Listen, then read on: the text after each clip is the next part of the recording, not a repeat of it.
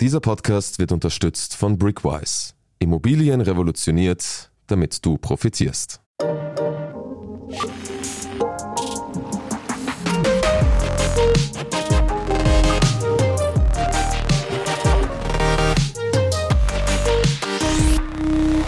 Hi, ich bin Max Leschanz. Willkommen zu Lohnt sich das, dem Standard-Podcast über Geld.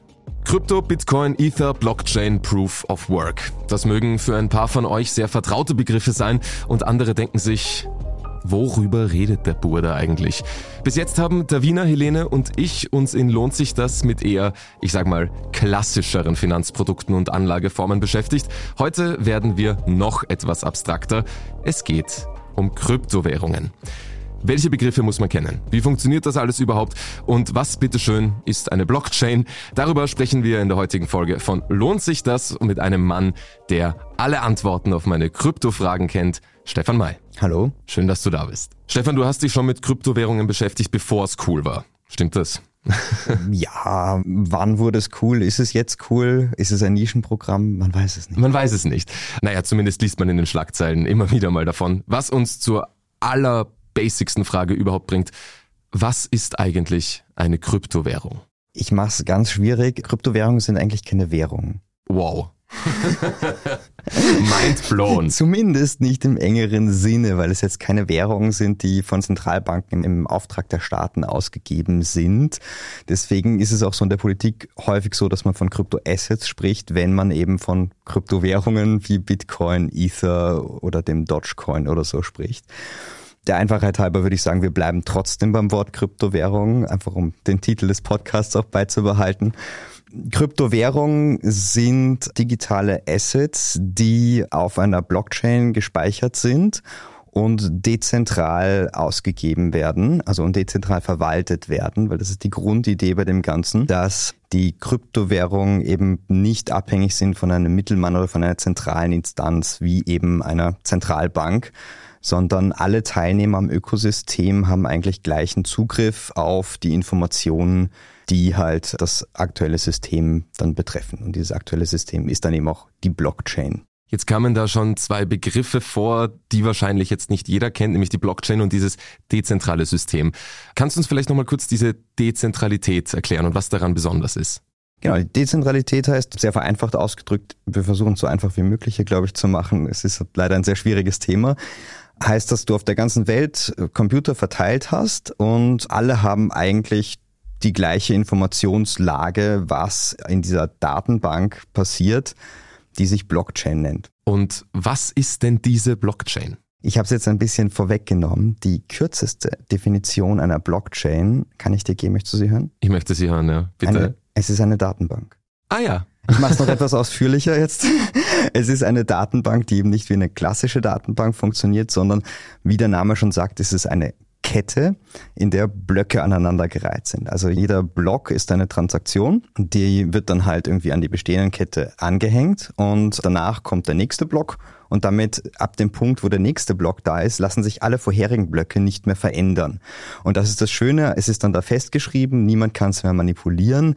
Es ist halt unveränderbar und unverfälschbar dann eigentlich. Diese Blockchain ist dann eigentlich auch auf allen Computern, also wer möchte, der kann sich eine Kopie dieser Blockchain auch zum Beispiel auf seinem Computer dann speichern. Das bedeutet, ich habe, wenn ich mit Kryptowährungen handle, die quasi auf einer Blockchain, auf dieser Datenbank, die eine krassere Datenbank als alle anderen Datenbänke ist.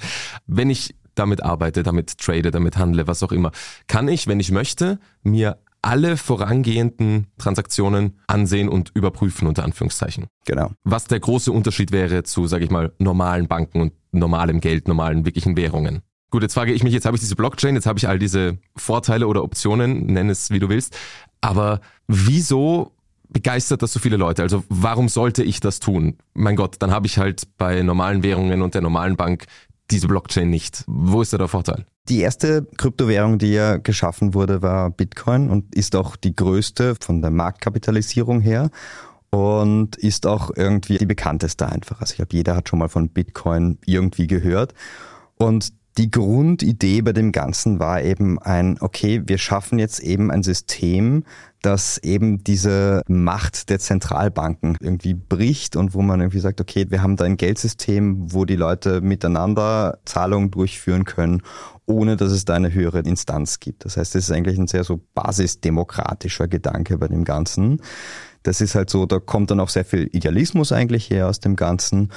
Und die zweite Faszination, die herkommt, und ich glaube, das ist auch das, was jetzt die letzten Jahre die Schlagzeilen dominiert hat, ist einfach die Tatsache, dass es dort extreme Wertzuwächse gegeben hat in dieser digitalen Nichtwährung und dann auch wieder starker Absturz. Das macht es halt für viele reizvoll, weil man halt viele sagen, okay, ich kann dort halt durch Spekulation schnell reich werden.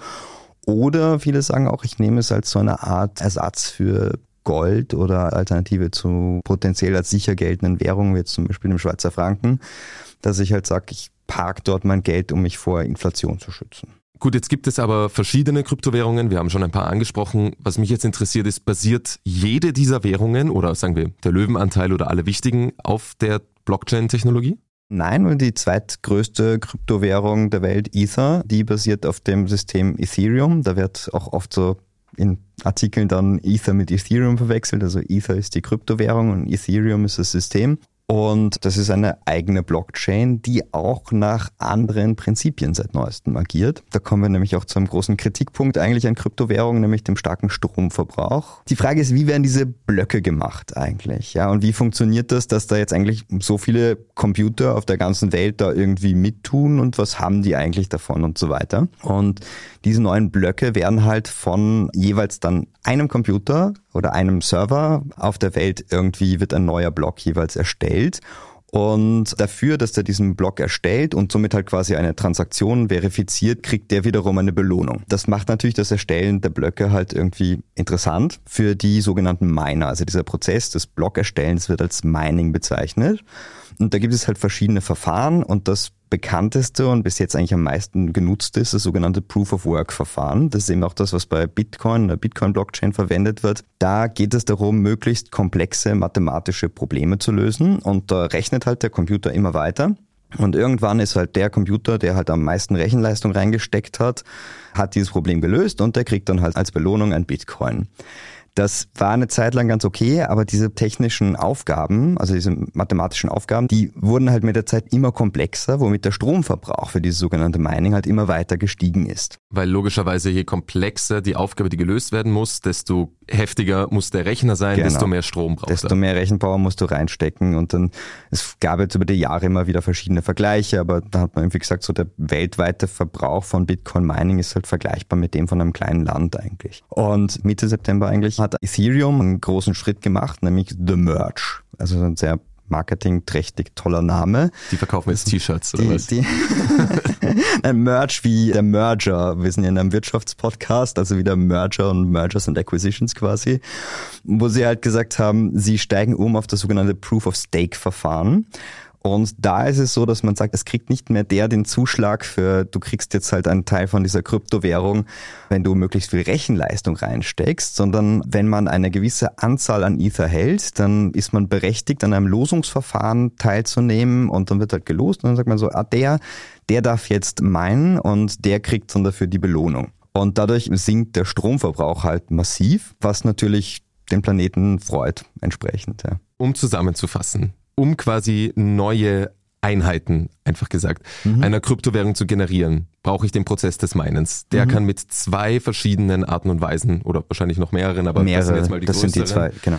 Irgendwie erreicht werden. Das Proof of Work wäre das mit der Rechenleistung, quasi ein Rechner muss eine Rechenaufgabe lösen, die wird immer komplizierter, braucht viel Strom und wenn man die löst, kriegt man Bitcoins als Beispiel. Mhm. Das andere ist Proof of Stake.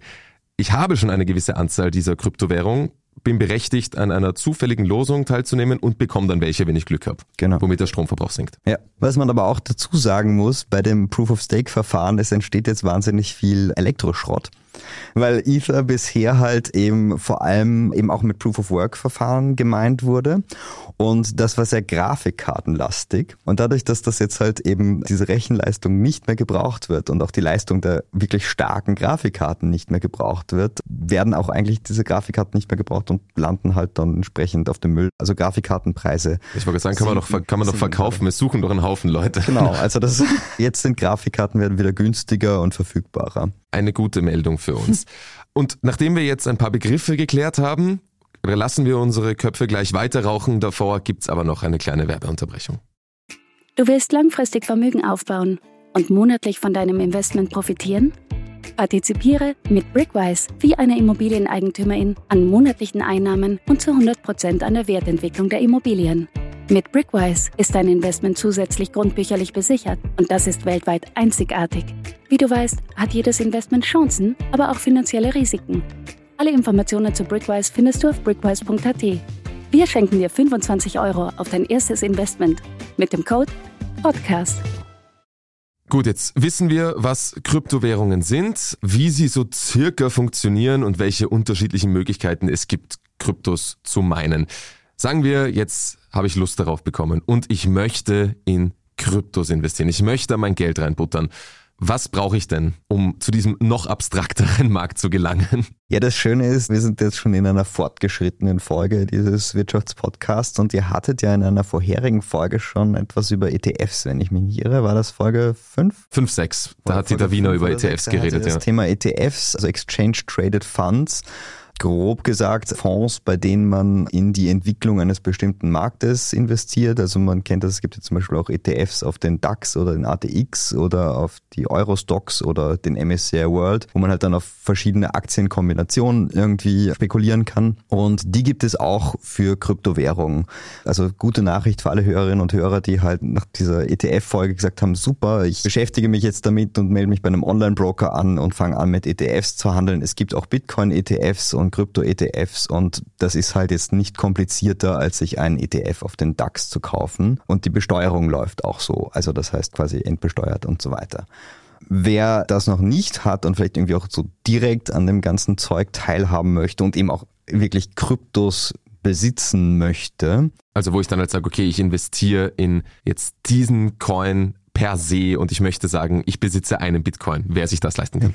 Wir haben, wir haben halt eine ganz essentielle Sache eigentlich nicht gesagt. Die Idee ist natürlich auch, dass man mit den Kryptos bezahlen kann. Also es ist ja auch so, dass halt die Vision hinter vor allem Bitcoin ist ja, dass okay, es soll ja ein anerkanntes Zahlungsmittel in möglichst vielen Stellen werden. Die meisten Länder sträuben sich noch, manche regulieren es auch sehr hart irgendwie. Viele tun so rum und wissen nicht genau. Ein Beispiel, das halt sehr aktiv auf das Thema Bitcoin zugeht, ist El Salvador, weil die ja gesagt haben, okay, wir akzeptieren das als Währung. Und mit deinem ETF, um jetzt wieder den Bogen zurückzufinden, kannst du natürlich nicht im Geschäft oder in irgendeinem Online-Shop bezahlen. Aber wenn du jetzt wirklich Bitcoins besitzt und nicht irgendwie ein ETF der Bitcoin-Entwicklung abbildet, dann kannst du natürlich mit deinen Coins theoretisch dir auch irgendwo was kaufen. Das heißt, da wird es dann interessant, dass du eben nicht über deinen Online-Broker ein ETF kaufst, sondern halt zu so einer Plattform gehst, von denen es halt etliche gibt in der Welt. Sehr prominentes Beispiel in Österreich ist halt die in Wien ansässige Plattform Bitpanda, die ja mittlerweile zu einer europäischen Größe auch so aufgestiegen sind. Von der Börse Stuttgart gibt es die App Bison, mit der das irgendwie auch möglich ist, ja, und diverse internationale Beispiele auch. Und dort machst du dir eigentlich einen Account, kriegst dann eine Wallet und kannst dann eigentlich zu handeln anfangen.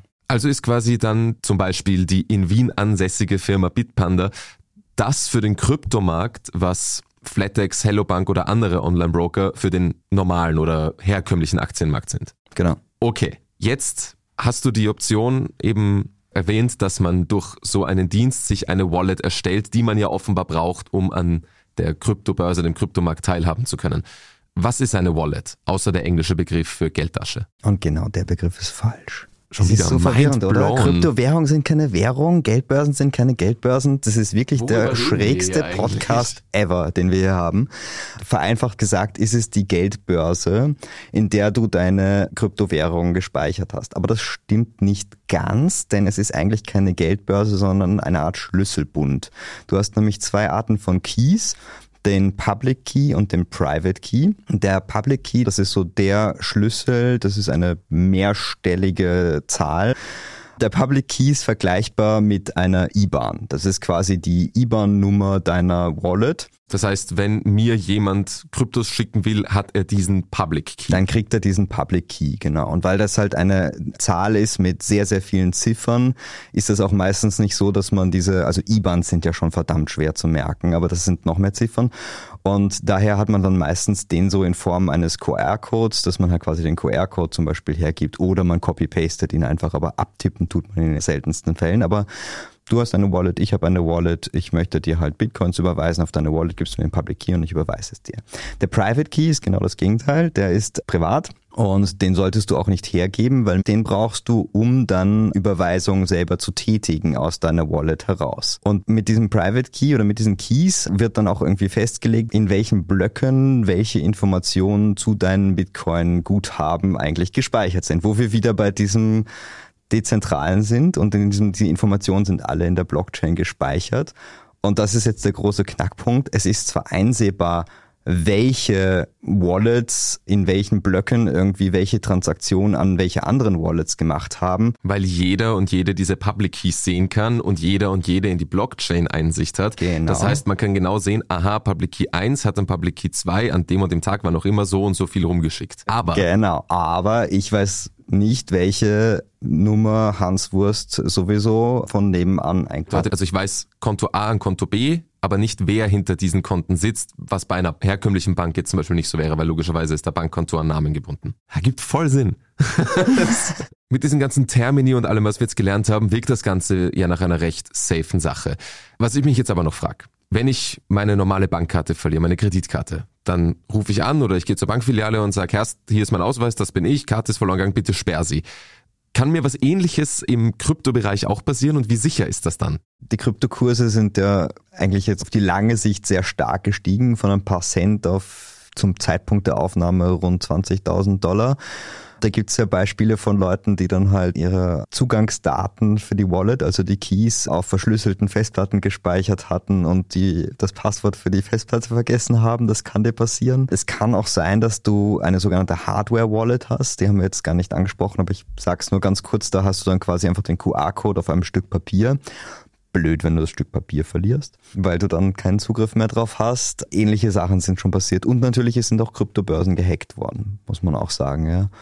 Was da eben der große Unterschied ist halt zu klassischen Finanzinstituten ist, du kannst dann eben nicht zu jemand gehen und sagen, Hilfe, ich habe meine Bankomatkarte verloren, sondern ja, selbst schuld, wenn du deine Hardware-Wallet verloren hast. So, und wenn ich mein Passwort vergessen habe, dann ist aus. Ja. Und sollte es tatsächlich jemand hacken, ist weg. Ja. Na gut, wissen wir das also auch.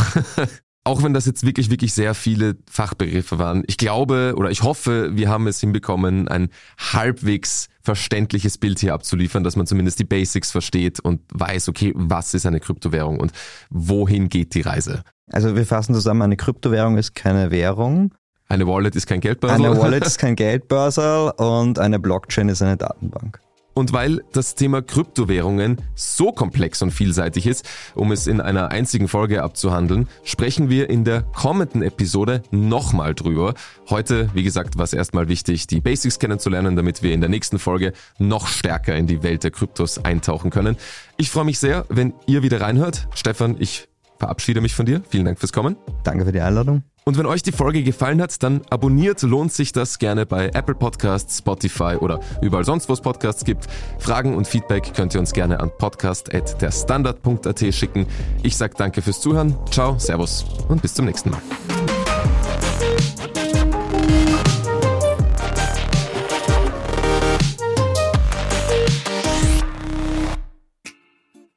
Du möchtest in Immobilien investieren, aber keinen Kredit aufnehmen?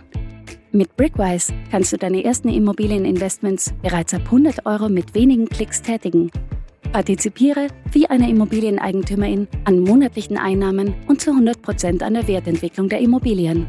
Wie du weißt, hat jedes Investment Chancen, aber auch finanzielle Risiken. Alle Informationen zu Brickwise findest du auf brickwise.at. Wir schenken dir 25 Euro auf dein erstes Investment mit dem Code PODCAST.